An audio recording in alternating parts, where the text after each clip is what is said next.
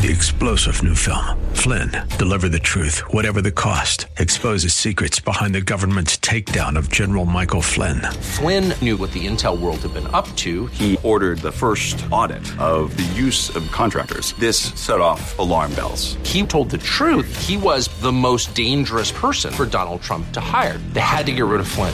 Flynn, Deliver the Truth, Whatever the Cost. Available now. Watch it today. Go to SalemNow.com. SalemNow.com.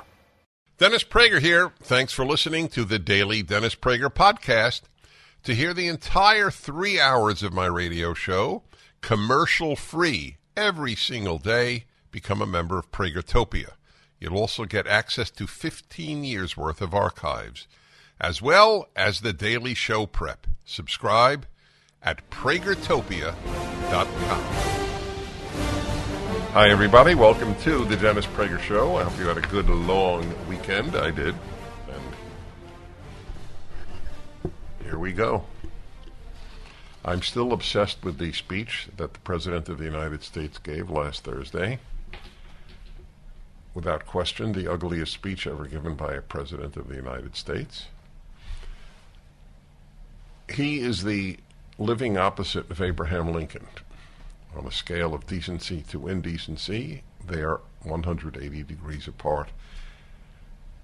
Abraham Lincoln spoke, and this was after hundreds of thousands of Union soldiers were killed in the fight against the South, secession, and slavery.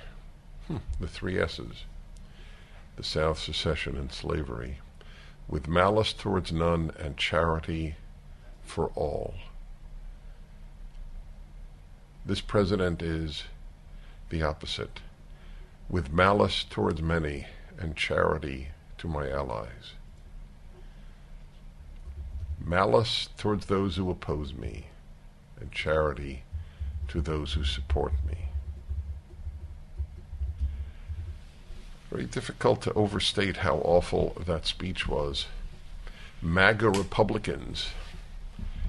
The list of things that he accused MAGA Republicans of, all of which were lies, which is part of the fascination of the whole thing. Let me give you a rundown. MAGA Republicans do not respect the Constitution. Trump and the MAGA Republicans represent an extremism that threatens the very foundations of our republic. They do not believe in the rule of law. They do not recognize the will of the people. They're working right now as I speak in state after state to give power to decide elections in America to partisans and cronies, to undermine democracy itself.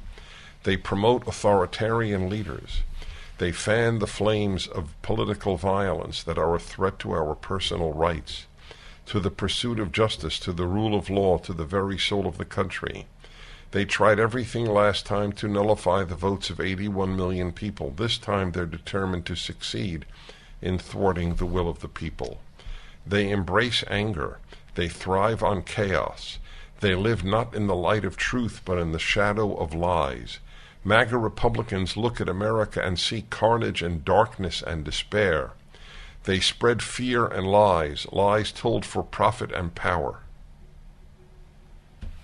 When you actually list the thing, what was it, a 10-minute speech? 20-minute speech? I think so. Is there any parallel to that in American history? Of a president speaking about, how many voted for Donald Trump? 74 million. 74 million. I'm a MAGA Republican. What does that mean? Means I supported President Trump when he was president, because he was a great president, because I care about America more than I care about hating Trump. The narcissism of the never-Trumpers is very, very depressing, because a lot of these people I expected better from. I can't stand Trump, therefore screw America. That is what it amounts to. Some of them proudly said, formerly Republicans and formerly conservative, they voted for Joe Biden. Wow.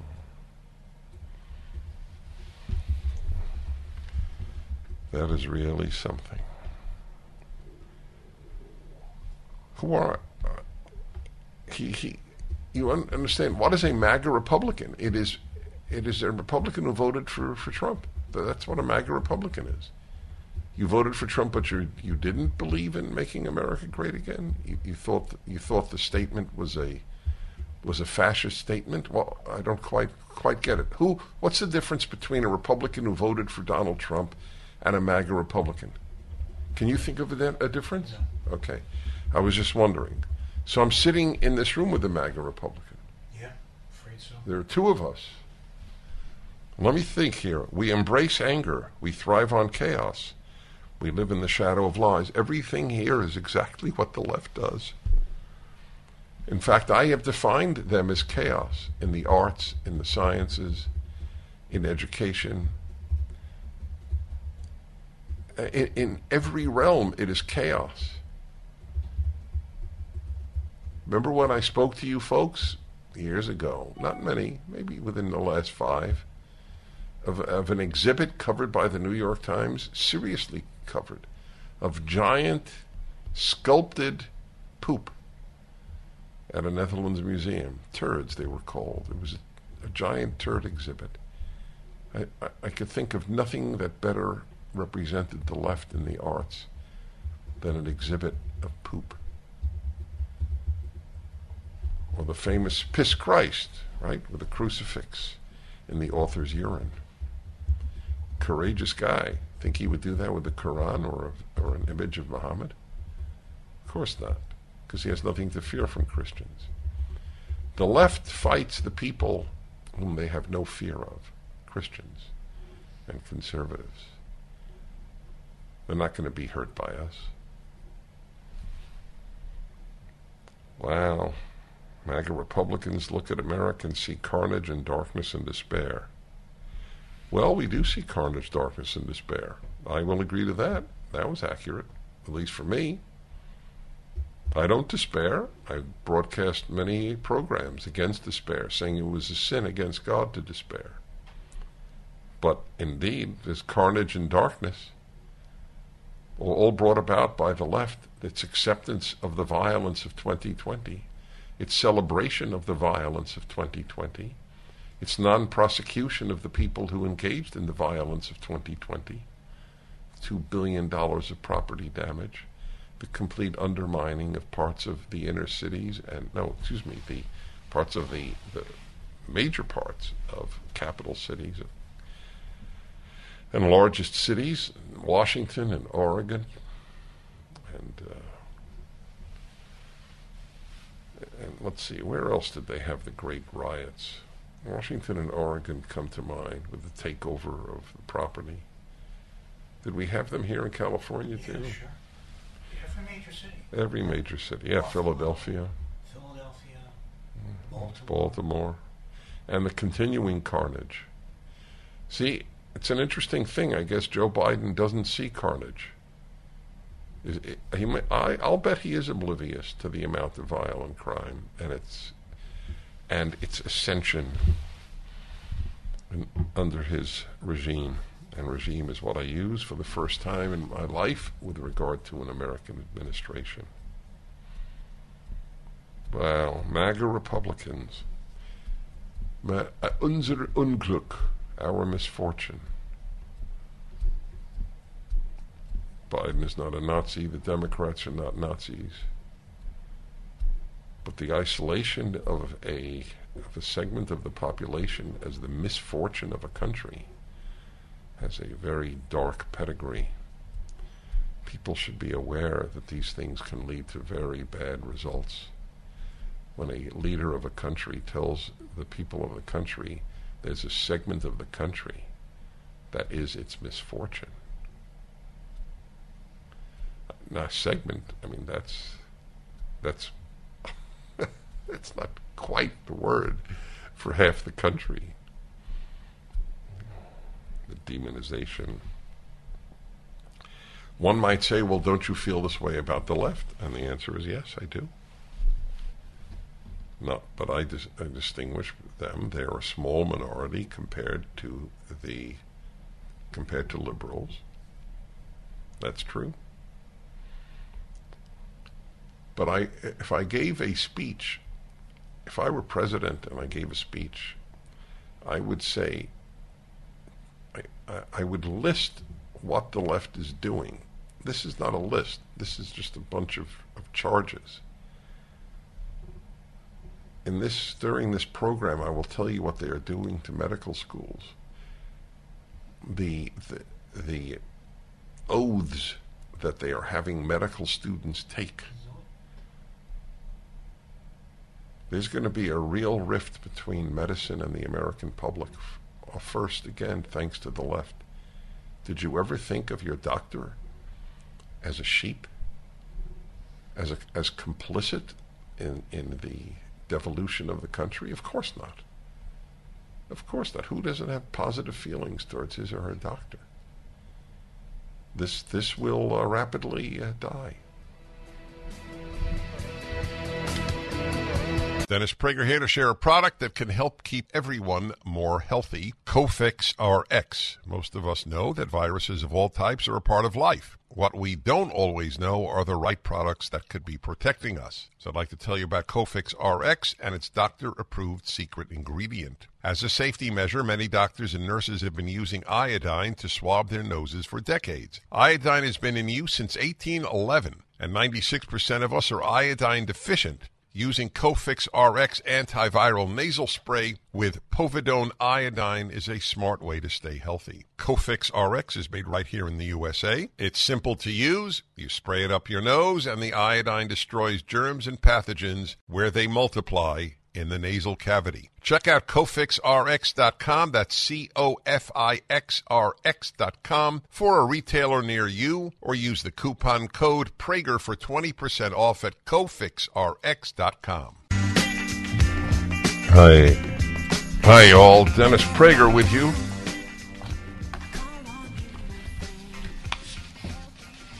A graduate of the University of Minnesota sent me a transcript of an oath that incoming doctors, correct?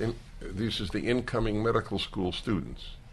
That's called the white lab coat ceremony. White lab coat ceremony. Every medical school has it. Every medical school has it? Yeah. For the incoming class of the medical school? I'm shocked that they allow white coats. I'm not joking. I truly expected it to be changed to pink coats, not to black coats, because I think they feel that would be going too far.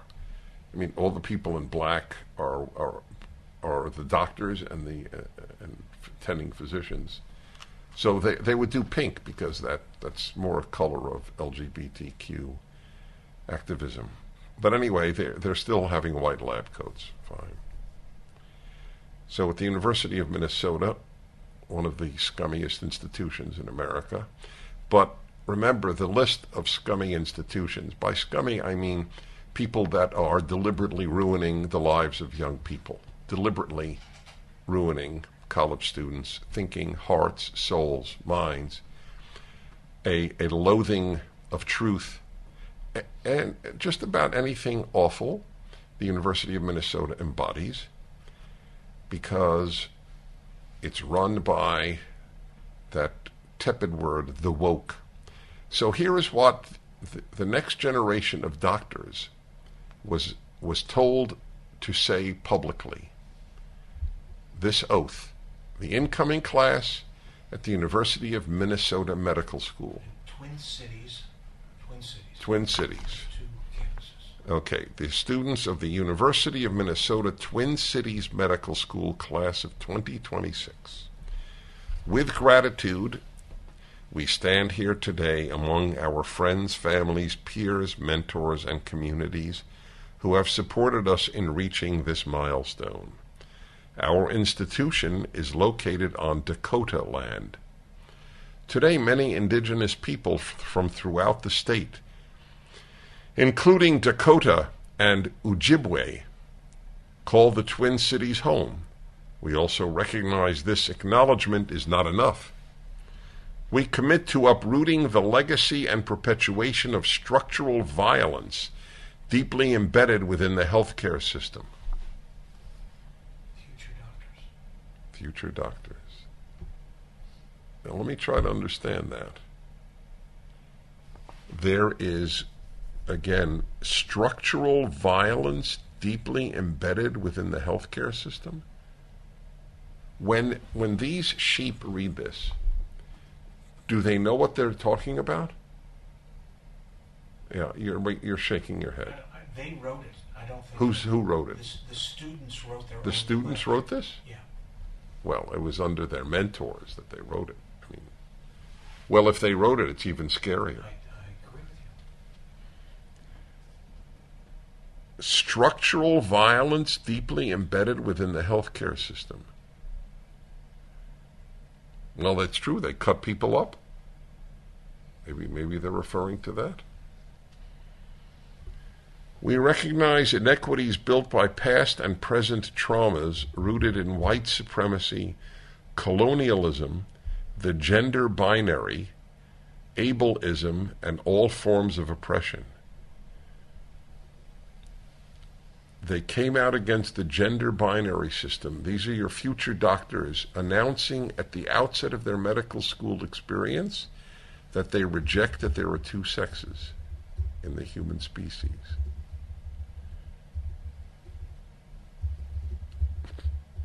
I've spent much of my life telling people not to be scared, but I got to admit, this is scary. These crackpots are the future doctors. So they're crackpots. They're brainwashed sheep. The gender binary. Ooh. Ableism. What does ableism mean? Discrimination in favor of the able? Like in sports? Do sports suffer from ableism? Give me an example of ableism. If I were paralyzed in an accident but could still speak, like Charles Krauthammer was paralyzed, did he suffer the effects of ableism? Charles Krauthammer paralyzed most of his body? I would like an example of ableism. Can anybody here give me an example? Sean, can you give me an example? Ableism? I'm getting silence, which is, in this case, a good sign. Okay, so they're against ableism, the gender binary, colonialism. Ooh. I see. And where is that taking place? White supremacy and all forms of oppression. As we enter this profession with opportunity for growth, we commit to promoting a culture of anti-racism, listening, and amplifying voices for positive change. Wow, change. Oh, it's on the video right now on my screen, right? We're showing this the White Lab Conference. That's one of the deans, right, speaking? Huh? Just before there. Yeah, I know. I saw that part.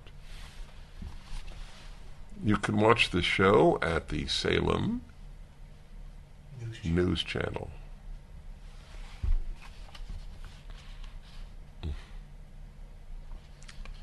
What else are they taking an oath to? Let's see. Oh, promoting a culture of anti-racism and amplifying voices for positive change. Change, yes, of course. We pledge to honor all indigenous ways of healing that have been historically marginalized by Western medicine. What does that mean, to honor all indigenous ways of healing? Do Native Americans avoid Western medicine? Indigenous ways of healing? What does it mean to honor that? Will they use it? So let me understand, hydroxychloroquine is banned, but indigenous ways of healing will be honored. The profession of medicine is having done to it what the left has done to everything else. History repeats itself, and we're seeing that play out with inflation. When Jimmy Carter took office in the late 70s, gold sold for $140 an ounce. By 1980, the price of gold topped out at $870 an ounce. If today's market performs like it did when Carter was in office, the price of gold could skyrocket from $1,800 an ounce to $9,300 an ounce. This is Dennis Prager for AmFed Coin and Bullion. Don't miss out on a great opportunity to purchase precious metals while the prices are still stable. If history repeats itself, we'll see a run on gold, silver, and platinum that will certainly drive up prices. Be smart and buy now. As I am at AmFed, you're dealing with specialists who provide you with personalized attention, honest information, and sound advice. You'll never be pressured into buying outrageously priced so-called collectible coins or anything that you don't need. Take advantage of today's prices. AmFed Coin and Bullion, 800-221-7694. AmericanFederal.com, AmericanFederal.com. Hi, everybody. I'm Dennis Prager, reading to you the latest example of the truism of life. Everything the left touches, it destroys. Now it is American medicine. They stand up like sheep. The next incoming class at the University of Minnesota Twin Cities Medical School, and recite this despicable oath that they will fight They will fight the binary nature, among other things, the teaching that there were two sexes. Wow. The human species is not divided between male and female. All other species are, but not the human. Interesting, no? Are there non-binary dogs or cats?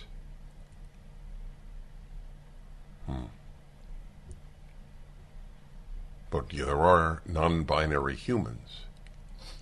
And indeed, the entire species of humanity is non-binary.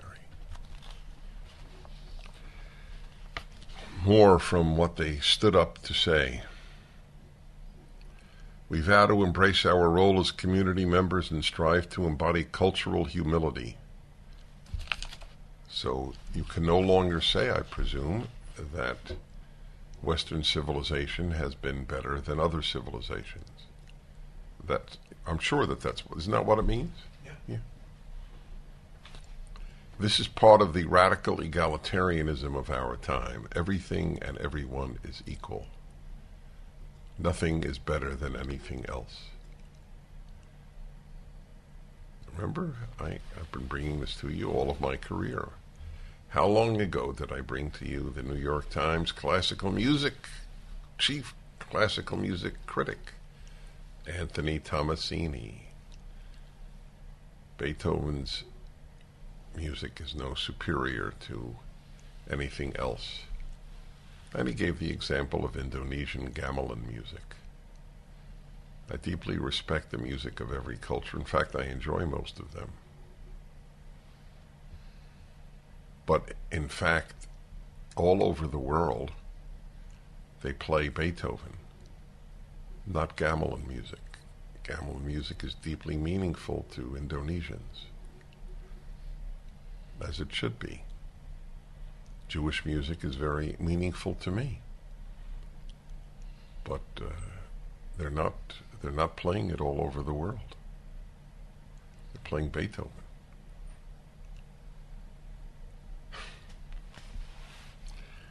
Cultural humility. The joke is this is such an arrogant oath, and they're talking about cultural humility. We promise to continue restoring trust in the medical system. What do you mean restoring? You're the ones who are ruining it. Who didn't trust the medical system prior to COVID? Maybe we shouldn't have, but we did. I did. Now I don't. When tens of thousands of people in the medical field announce that despite the fact of their radical insistence on distancing and masks, It is. They came out for the anti-racism demonstrations of 2020. There was a health benefit to the country because racism is more dangerous than COVID. When you have 10,000 or more, whatever the number was, can you look up the number? I want to be precise. The number who came out with that declaration in 2020, saying that you're not going to have confidence in the medical system. We promised, yes, to continue restoring trust in the medical system and fulfilling our responsibility as educators and advocates. We commit to collaborating with social, political, and additional systems to advance health equity. We will learn from the scientific innovations made before us and pledge to advance and share this knowledge with peers and neighbors. We recognize the importance of being in community and advocating for those we serve. You understand what that means? We recognize the importance of being in community. Okay, I see. With those we serve. So they will live in the community of those they serve? What does that mean? So if your hospital is in the inner city, you'll live in the inner city? I mean, MyPillow's having their biggest sheet sale of the year. You all have helped build MyPillow into the amazing company that it is today. Now Mike Lindell, inventor and CEO, wants to give back exclusively to his listeners. The Percale and Giza Dream bed sheet sets are available in a variety of colors and sizes, and they're all on sale for as low as $29.98 with our listener promo code. Order now, because when they're gone, they're gone. The Percale and Giza Dream sheets are breathable and have a cool, crisp feel. They come with a 10-year warranty and a 60-day money-back guarantee. Don't miss out on this incredible offer. There's a limited supply, so be sure to order now. Call 800-761-6302. Use the promo code Prager.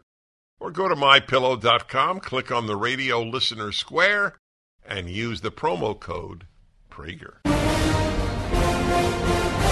Hello, everybody. Welcome to the Dennis Prager Show. Hope you had a good Labor Day weekend. In advance, you think these vacation weekends, wow, 3-day weekend, and then it's over so rapidly. Such is life. Indeed, such is life. Rapidly is the word. Let me. There are so many things I want to play for you. Do we have the little non-binary girl? Does Sean have that? No. The question is not do I have it. Does Sean have it? Okay, fine. Why are you pointing it to him? I'm confused. If it's on the sheet, he has it. I see. Okay, great. Now, there was an answer to my question. So I'd like you to hear this. This is another children's hospital that has succumbed to ruining children. I can't tell you how amazing it is for me to say this. If one were to isolate an institution that one thought would do only good, I mean, to attack children's hospitals, it's almost a joke. You're attacking children's hospitals? What? Then what's left? Which is, by the way, a very fair question. What's left is whatever the left has not yet touched. Played for you Boston Children's Hospital's video saying outright that almost from birth, children know they're the other sex. Or they're not any sex. This is a Boston Children's Hospital video. Did they take it down, by the way? Yeah. They did take it down? Yeah. Can we still play it? Yeah.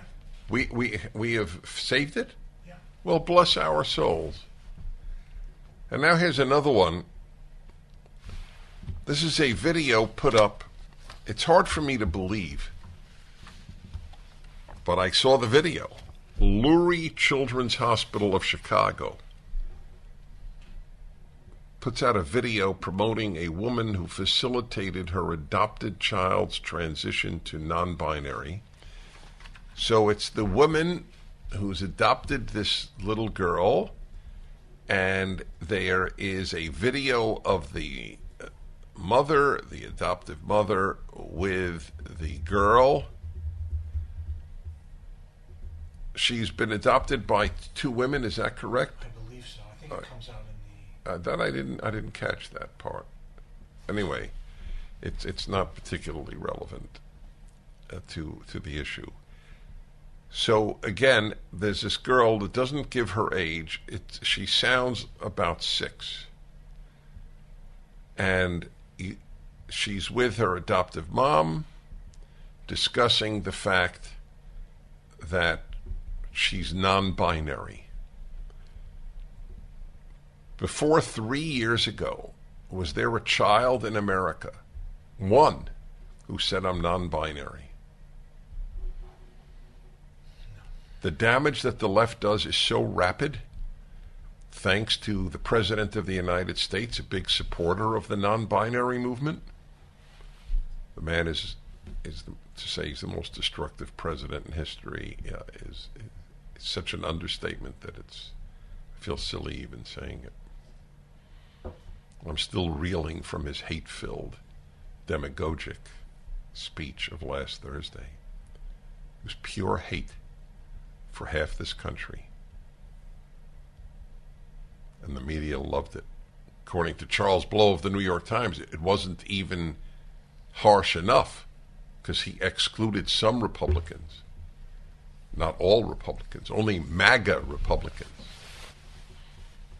Okay.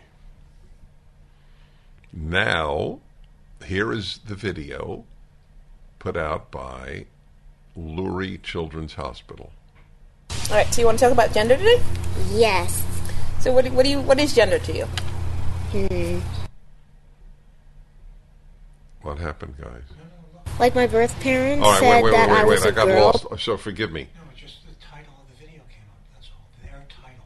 This is their. Oh, so let me explain that to people. I didn't know it was up there. Start again. This is the adoptive mom talking to the adopted daughter. Okay, it's on the screen. Okay, start it again, Sean, please. All right, so you want to talk about gender today? Yes. So what is gender to you?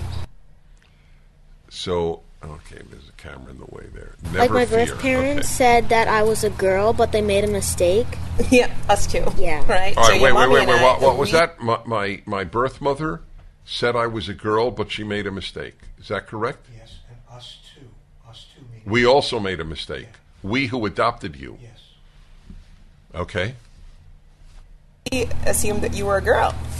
But then when did you set us straight? Well, I was at least like 5 or 6. But it started before that. You kept sending us signals, right? You'd say, sometimes I want to be a boy. Yeah. Sometimes I want to be a girl. Something just doesn't seem right here. Well, I wasn't a girl or a boy. Ah, so what are you? Non-binary. Right. And how do you feel about being non-binary?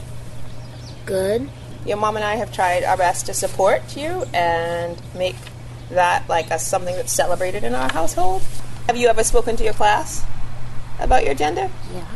What did you tell them? I told them my pronouns and also my name.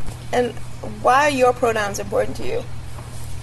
Well, like it'd be like if I was like, I can't remember your name. I'm just going to call you Susie. Wait, what? Yeah, that wouldn't be so cool, would it? Well, if you ever forget someone's name, you can ask them. Yeah, if you forgot their name, you can ask them. Or if you don't know somebody's pronouns, you can ask them, right? Yeah. So asking is very important. Yeah. It represents you, right? Yeah. Like, how did it feel to, like, be able to share your story? It felt, like, really, really, really good. It felt really good. And then at the end, the logo of the Lurie Children's Hospital of Chicago. That's no, No, Ann and Robert H. Lurie Children's Hospital of Chicago, the Patuxnak Family Division of Adolescent and Young Adult Medicine, luriechildrens.org/neverfeartalks. If you're in Chicago, you should tell them you don't want to bring your child there. They're sick. The people at Lurie Children's Hospital are sick. If this is not sick, the term is not usable, is meaningless. They made a mistake when they said you were a girl. How's that? And we did too. Well, she said when I was 5 or 6, so she must be 7 or 8. Fine, so she's 7 or 8. She has preferred pronouns at the age of 7 or 8.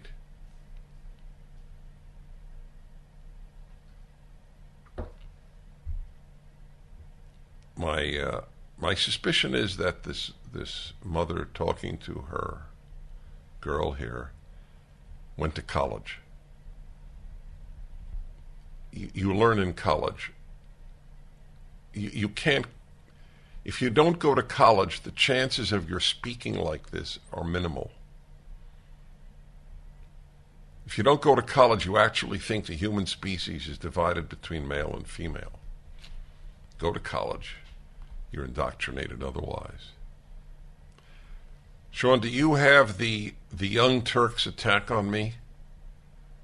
Is that video up? Is that ready? You'll have it shortly. So I wrote a column last week on the fact that women are disproportionately ruining the society. 92% of kindergarten teachers are female. 75% of all teachers are female, and 85% of librarians are female. Unless you think they're doing good work with kids, then women are disproportionately hurting the society, especially in the premature sexualization of children. Let's talk to you about your sex or your gender. They're learning too much grammar and English and history and science and math and music and art. So we'll cut back on that nonsense to teach you about drag queens. So she's not a girl and not she's a boy. Not a girl and not a boy. That is correct. And this is put out by a children's hospital in Chicago. Back in a moment. The Dennis Prager Show. Wow, these children's hospitals. Oh, the speed with which the left ruins things is one of its most remarkable achievements. And then we who have reason on our side, and it is the reasonable position that the human species is two sexes, we are caught flat-footed. What happened? How did this happen? A children's hospital puts out a video of a 7 or 8-year-old girl. It puts out the video. Do you understand? They're advocates. And I played for you. I didn't play for you. I read for you last hour the pledge that the incoming medical school class at the University of Minnesota Twin Cities Medical School took. Is completely woke oath. The doctors of the next generation will be left-wing advocates, maybe even more than they will be preoccupied with medicine. It's time-consuming to be a leftist. You're fighting battles.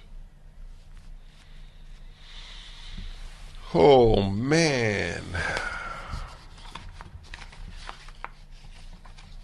1-8-PRAGER-776. I wonder if any of you in Chicago are familiar with that hospital. Well, Alan is in Chicago. Hello, Alan. Dennis Prager. Dennis, great to talk to you. Thank you. That hospital is incredibly highly regarded. It's a fantastic children's hospital here in Chicago, from what I've heard. It's probably true, by the way. It is probably true. So look at what's happened overnight. Yeah, I was just telling your screener that the one word I heard that you played that the mom said is how they celebrate, and celebrated when the daughter or the child, decided what the parents wanted for the child. It just shows you how the parents literally push their values on these young children, and they celebrate. So would they not celebrate if the child decided to stay whatever the gender the child was born? They would claim they would, so long as the child makes the decision. In what areas of life do we have 7-year-olds, 8-year-olds make life-changing decisions? Why don't we let them vote? If they could decide what sex they are at 6, why can't they decide who should be senator? Dennis, I'm not sure if I heard it on your show, but I heard you just stated earlier how everything the left touches, they destroy. Right. My goodness, no, a truer statement I have not heard. Well, that's the most important thing. If one needs to know one thing about the contemporary West, it is that. Everything the left touches, it ruins. I have a video on that at PragerU. I have a column on it which lists 20 different arenas, one column, and I could write a second column because I didn't mention every arena. I'm not sure I mentioned medicine. What is going on in medicine? It is so tragic. I completely believe him when he says that this hospital has a great reputation. So you would think that there would be doctors at the hospital who would fight back. So the lesson is clear that courage is as rare among doctors as it is among any other profession. Why would one expect doctors to be better human beings? They're not.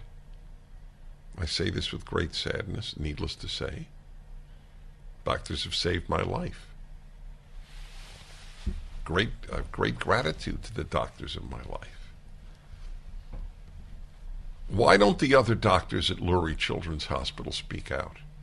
It's none of our business to send out something celebrating a 7-year-old saying she's non-binary. That is not our business at Lurie to do that.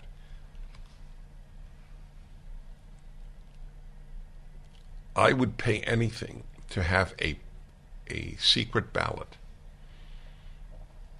among the doctors of Lurie Children's Hospital in Chicago.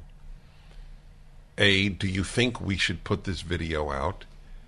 B, do you believe that this child is non-binary?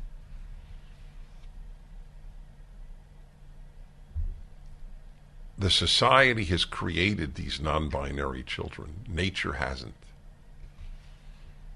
That's what is obvious here.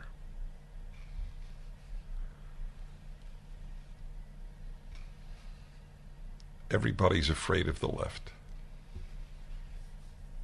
They will do all but kill you. They will kill your name. They will kill your ability to make a living, your reputation. That's what they will do. Are we getting that professor on who was kicked out of Princeton? Are we working on that? I mean, that's quite a story. One of the most celebrated professors at Princeton. Well, what about the University of Pennsylvania Medical School? I'm going to talk about that and the doctor there who started a medical organization because he's retired, so they can't hurt him.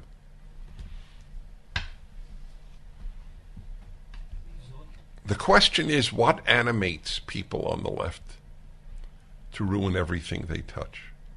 That's a very, very, very hard question to answer.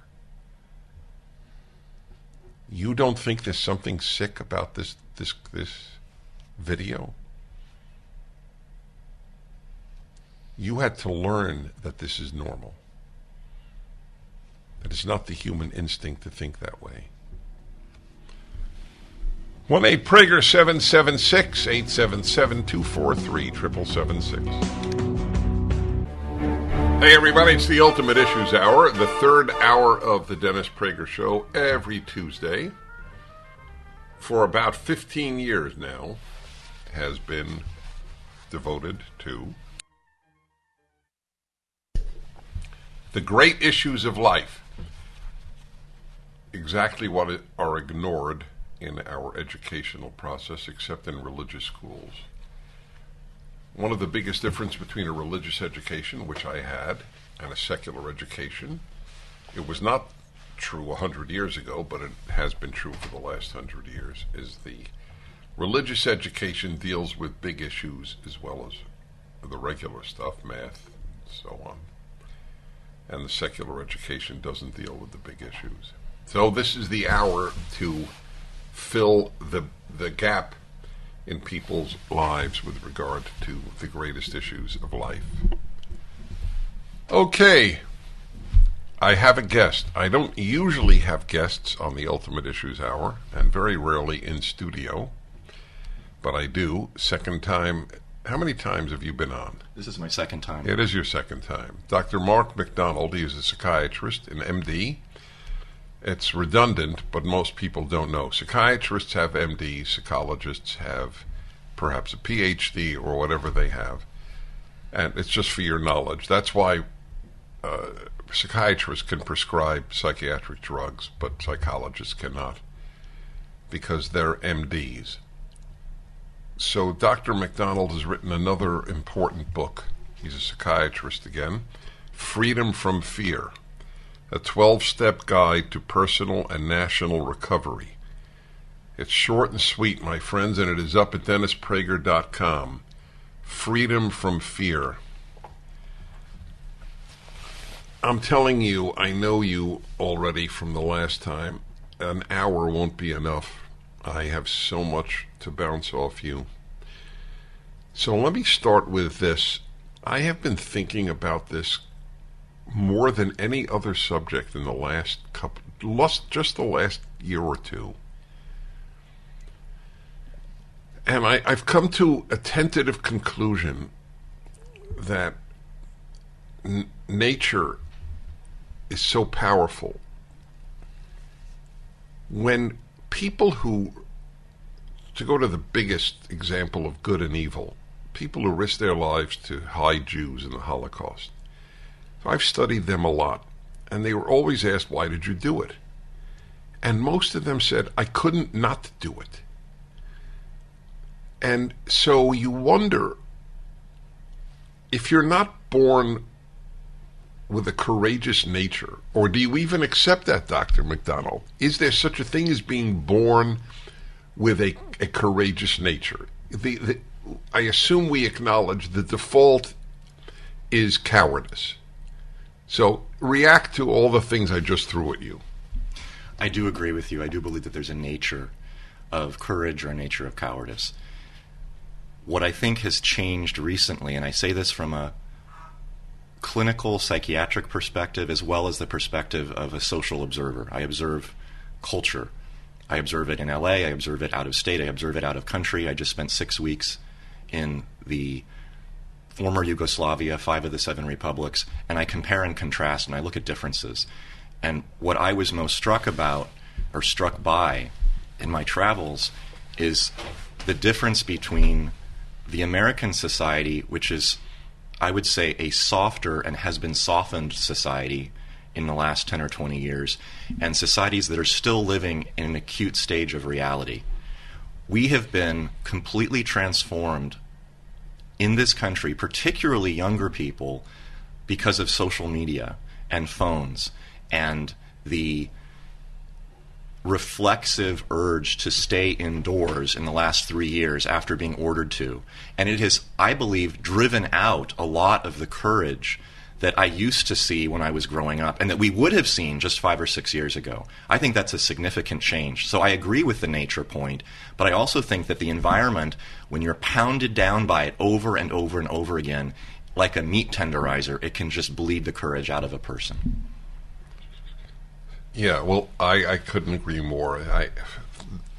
This I've said for many years in the nature versus nurture debate. I said, here's my conclusion: 100% nature and 100% nurture.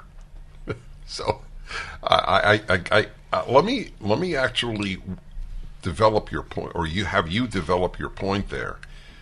Why has being indoors and why have social media weakened people?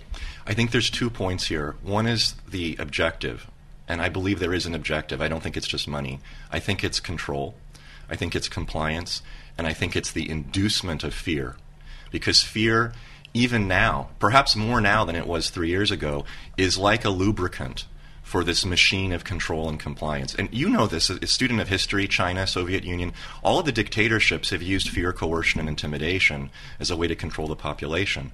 So I think there's an objective behind media's attempt, and very successful, to keep people inside, on their phones, on their computers, where the information can be very, very well regulated, and away from outdoors, social environments, and other people that they can speak to face. And the reason for that is that when you are outdoors and you're speaking to people, you are in contact with objective reality, with other people's true thoughts, true feelings, and the actual environment. You don't see bodies lying in the streets if you actually go to the streets. But if you listen to the news, you would imagine that there are bodies in the streets. This is, from a couple of years ago when we're all told to stay home. So when you're indoors, you're away from people, and you're being controlled, certainly by fear and certainly by propaganda, that makes it much, much harder for you to express courage, to critique, and to challenge. And that's exactly what a controlling government wants to do. And I believe we have a very, very controlling government right now. So I'm extrapolating from that might be part of the encouragement of people to stay home and not go to work. Not work at work, work at home. I agree. Because when you go to work, then you start asking questions. You go to the water cooler. You meet people in the parking garage. You go out for a walk. You get coffee. And you say, I don't understand this. I mean, we've been doing all this stuff for months and months, and nothing's really changed. What do you think? I was wondering the same thing. And then you start to have a conversation. You start to develop a dissident clique. Dissident cliques are not allowed right now in this country. Any opposing opinion is dangerous and is crushed. It is censored, it is canceled, it is investigated. So if you can keep people at work and at home, you control who they talk to, you control where they go. They are like physically caged animals that are being given all of these little inducements, these dopamine rushes, whether it's a click, whether it's a watermelon, a plus, a happy face on the phone for children, or if it's adults, you can go to Zoom happy hour now. So you don't even have to go to the bar. You just have the Zoom happy hour, and you make sure that the boss controls who goes in and who goes out. It can be monitored. It can be recorded. People can be caught saying the wrong thing. So they're always a little bit careful about what they say and do, because it's actually electronic. It's not a walk in the park. I think there's a lot of reason, besides efficiency, besides saving time and money, to keep people home and not keep them in the office. It's an excellent point that I had not thought of. Staying home. So I raised a question last hour, and I don't have an answer to. Nobody has an answer because you don't know the future, but we can have educated guesses. Do you think that the first lockdown, which we just experienced of nearly 2 years, schools shut certainly 2 years in most cases, do you think that this will make it easier to do that again, or more people will dissent? At the outset, I would have said the former. I would have said that it would be actually more difficult to reinstate this lockdown, having gone through it and having suffered the tremendous harm, damage, injury. I hate to say this because I want to... All right, tell us what you hate to say when we come back. I'm sorry. It's such a pregnant pause. We'll be back in a moment. You're listening to Dennis Prager. The book Freedom from Fear by Dr. McDonald is up at DennisPrager.com. The Dennis Prager Show. When it brought me to my knees, well. This is the Ultimate Issues Hour, third hour every Tuesday. And my guest, I rarely have guests on the Ultimate Issues Hour.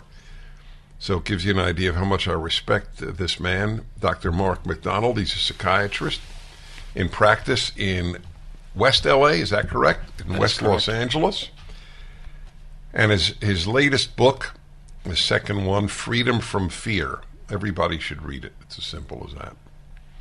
A 12-step guide to personal and national recovery.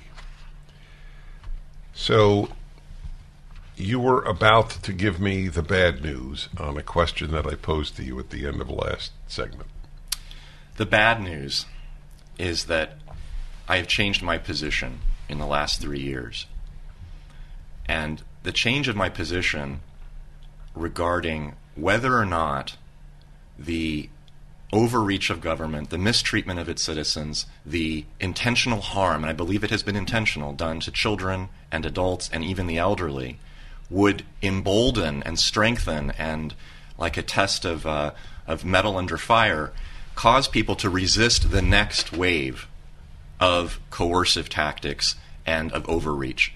Now I don't believe that anymore. I have come to believe that most people, humanity as opposed to individual humans, and you make that distinction a lot on your show, humanity has been so softened now and so opposed to taking risks, to expressing courage, that they will very likely fall to the next wave of government overreach, of lockdown, of shutdown. And I've already seen it happen twice. We saw it with the Ukraine crisis, and we're now seeing it with the eco-crisis, the electricity shutdowns, the threat to take away all vehicles that use gasoline power in 10 years. There's no outcry.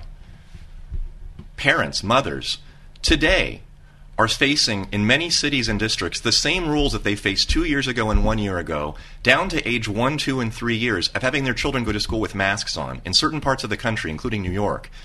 Where's the outrage? 1 or 2 people are picketing? Everyone else is just saying, well, that's just the price of public schooling. I was shocked when I saw this the first time. I was disappointed the second time, and now I'm seeing it the third time, and it doesn't even faze me anymore. I do not believe that Americans, and I speak about Americans now because it's largely an American problem that I focus on, especially in my books and talks. Americans today are very incapable of resisting the encroachment of dictatorship. I'm just letting it sink in. That's the reason for the silence. Well, I wrote in 2020 2 of my columns back to back. One was called The Good German and the other The Good American. The ease with which dictatorships can be established is mind-boggling. I only will say that I think that at least conservatives, and there are many of us in this country, right? It's almost half the country. A lot of them will fight back if there is another draconian lockdown. I think a lot of people on our side have had it. What do you think about that? I do agree with that. And that's why I think the next 3 to 6 months are going to be critical in this country.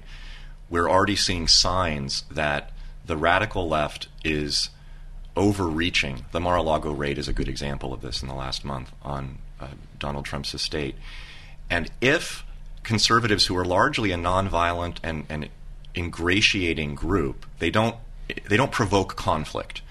If they feel in this country that they have lost the possibility to use, even imperfect one, but to use, largely speaking, the electoral system to express their opinions and have them become law and to elect representatives that represent their values and beliefs, if they no longer believe that that's even possible come November and December, then I think there will be a bifurcation point where the country will either collapse, people will simply give up on both sides, or there will be potentially a violent revolt. I don't think that we can continue to be standing with one foot on the fence like we have been for the last 2 or 3 years and there not be a tipping to one side or another. This is not a sustainable way of keeping a country going right now. That's what I think. You're a psychiatrist, and so you I'm sure you deal with people who have family problems, because family problems is almost redundant. Families have problems. So, again, were you surprised, are you surprised, because it continues, with the ease with which parents have allowed their children to have no education for 2 years? I was initially, and now I'm not. And I'm not because I think I understand why they're allowing it. There are a lot of factors, and one of my responsibilities as a clinician is to focus on the most important ones, because you can waste time on factor number 17, 18, and 19 if you miss number 1, 2, and 3. Obviously, phones, social media is a big, big, big component. People allowing their family to just stay at home and be trained over Zoom. But I think another one, which is perhaps even more important and less spoken about, is the disappearance of men. I think the withdrawal of masculinity in this culture, in this country, has allowed a vacuum to develop into which women who would otherwise be nurturing, caring, and rational have become hysterical. And they have allowed absolutely ridiculous, irrational, and anti-common sense laws, mandates, and impositions into their lives that they otherwise never would have allowed, because a man would have been standing next to them to support them in pushing back. You know, Pew Research just published a report, I think a week ago, that stated that 25% of Americans don't have a father in the home, compared to 7% around the world. So that's a 300% increase in the U.S. compared to other countries on average. So we have 3 times the number of fatherless homes than anywhere else in the world on average. What does that do? And ignore what it does to young men. Think about what it does to adult women. Mm. This is a big problem. I want to come back to that. I want to remind you who are listening and watching, this man makes great sense. His book, Freedom from Fear, just published, up at my website.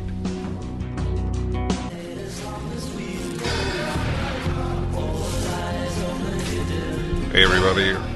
I am with a wonderful man, thinker, man of courage, Dr. Mark McDonald, a psychiatrist in L.A.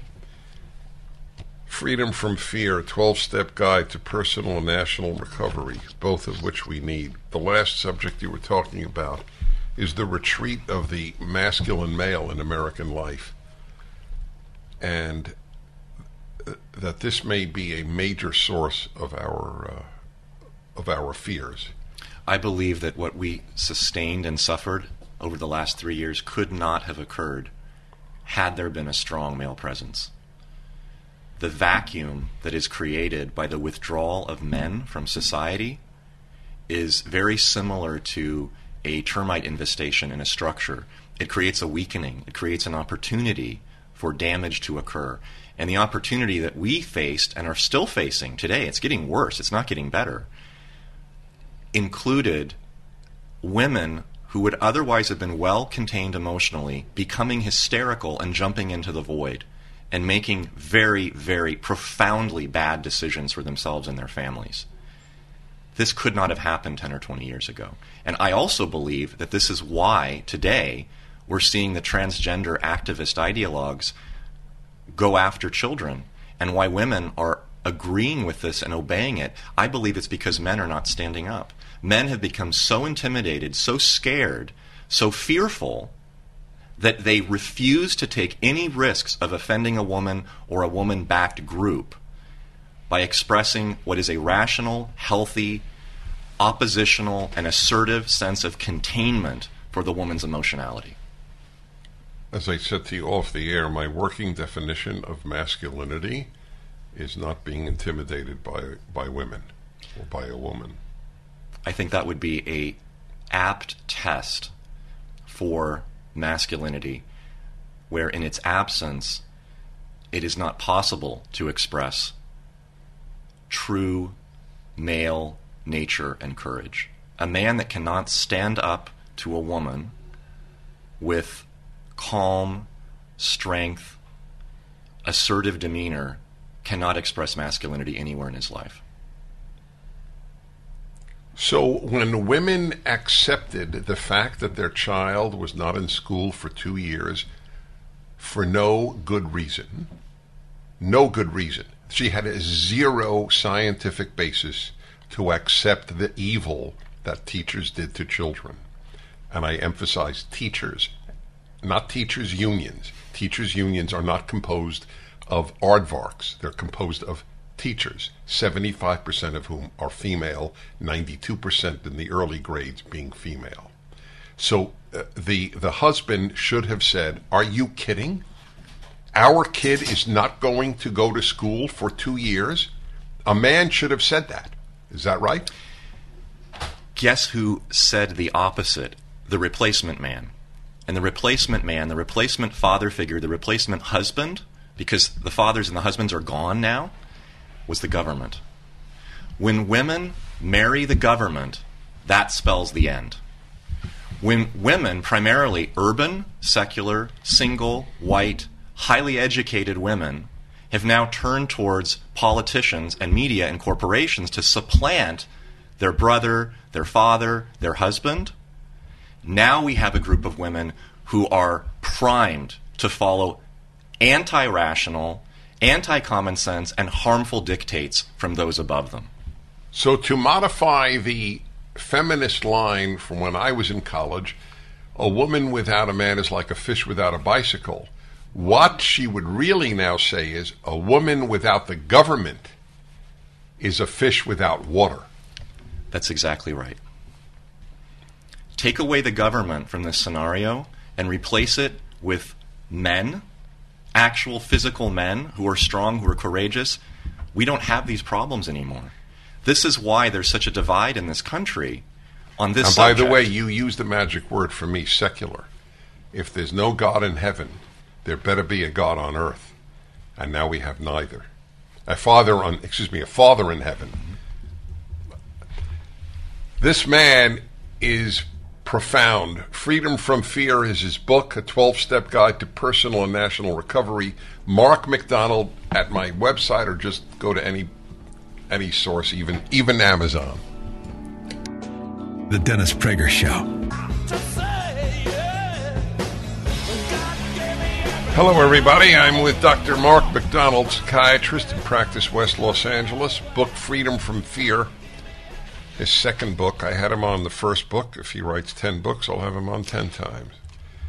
The first was The United States of Fear, How America Fell Victim to a Mass Delusional Psychosis. Now it's a 12-step program to personal and national recovery. Freedom from Fear. It is up at my website. It's an easy way to get it. Or just go to Amazon or Barnes & Noble, or if you actually have a bookstore in your area. Although my suspicion is the bookstore won't even carry this. It's a very interesting subject, by the way, how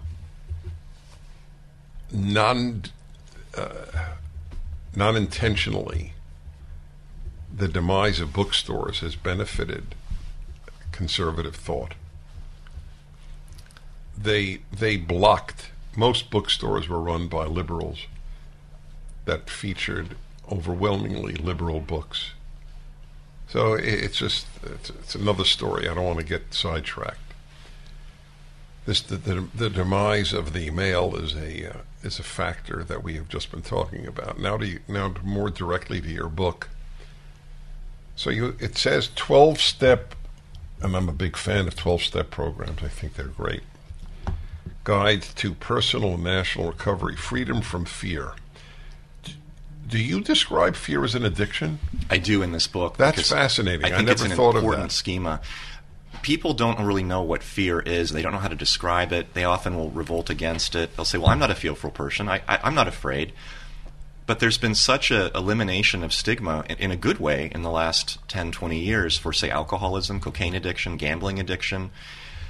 Addiction is no longer a a stigma in the United States. Everybody has been to or knows someone who has been to a 12-step program, and we all know that they work. They're proven to be effective. So I decided, well, if I want to address fear, why don't I address it under the auspice of an addiction? And it's not just a convenient turn of phrase. I think it's actually clinically correct. I believe that people became terrorized, traumatized by fear over the last 3 years, and now it's reached a point where it's become a reflex, like grabbing a shot of whiskey before bedtime, not because you feel scared, but because that's just what you do. So now people have become so naturally inclined to think and act from a position of fear because our social norms have been completely redefined by the fearful rather than the courageous. We, as you used to say, worship now at the altar of safety rather than the altar of the church or God. So when people are addicted to fear, they even stop thinking that they're scared, and they just make bad decisions, just like a drunk does, just like an alcoholic. They are arrested developmentally in being able to progress as humans and attain their potential. That's why I think it's important to call it an addiction and to treat it as it is. Okay, what's the first step? Acknowledge that you are addicted to fear. Hi, my name is Dennis. I'm an alcoholic. Hi, my name is Alan. I am addicted to fear. Because if you don't admit that you have the addiction, there's nothing else you can do. You can't go to the next step because you have to start from a position of truth and honesty. And I say that in my practice, and it's not just about fear. It's about depression. It's about narcissism. Every problem that comes to my office requires an agreement between me and the patient that we're going to start with what's truthful and what's honest and what's real, and then we're going to move from there. I can't work with somebody who comes in who's a narcissist and denies that he's a narcissist, or has OCD and denies that he has OCD. You're wasting my time.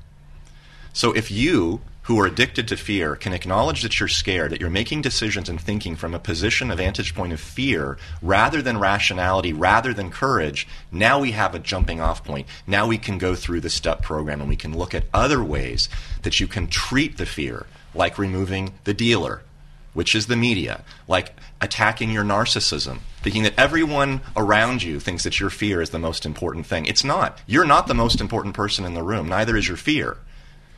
The person that's 20 feet away from you not wearing a mask and you want to make that person conform to your fear, stop it. You're not that important. There's a lot of points I make in these 12 steps that I think follow from the acknowledgement of the addiction, but you have to acknowledge it first. So when a person is addicted to gambling, alcohol, drugs, there is an adrenaline rush, in part, certainly in gambling. There is also an at least immediate calming.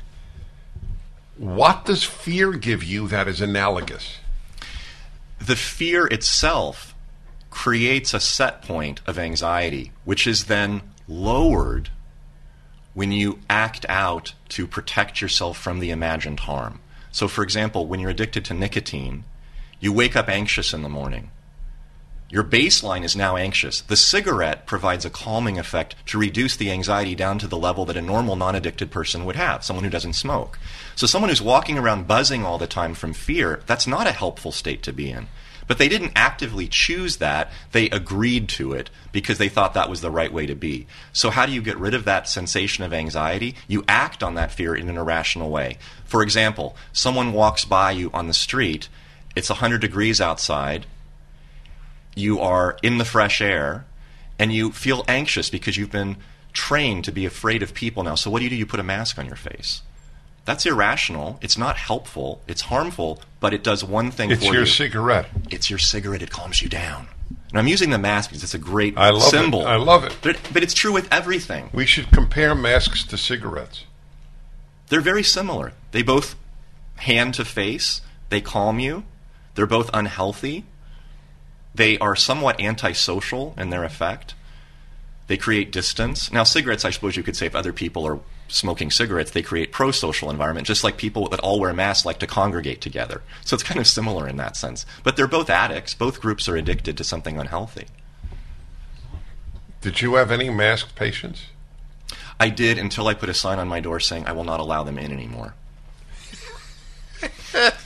I banned masks from my practice, and I started with children. And I said, you want to bring your kid to the office, and you want your kid to wear a mask? Find another doctor.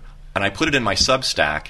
I posted a photograph of the sign. This was about 6 months ago. Oh, my God. And that Substack, which is called Dissident MD, it took off. I had 10,000 views all over the world. If this man were a woman, I'd fall in love with him. Freedom from Fear, Mark McDonald. Dennis Prager here. Thanks for listening to the Daily Dennis Prager Podcast. To hear the entire 3 hours of my radio show, commercial-free, every single day, become a member of Pragertopia. You'll also get access to 15 years' worth of archives, as well as the daily show prep. Subscribe at Pragertopia.com. Three-star General Michael J. Flynn, head of the Pentagon Intelligence Agency, knew all the government's dirty secrets. He was one of the most respected generals in the military. Flynn knew what the intel world had been up to. He understood its funding. He ordered the first audit of the use of contractors. This set off alarm bells. The explosive new documentary, Flynn, Deliver the Truth, Whatever the Cost, and covers the facts behind this scandal. Flynn told the truth. He was the most dangerous person for Donald Trump to hire. I find out the worst enemy that I'm going to face in my life is right here in America. They took my assessment and they wanted me to change it. And I was like, I'm not changing it. They had to get rid of Flynn.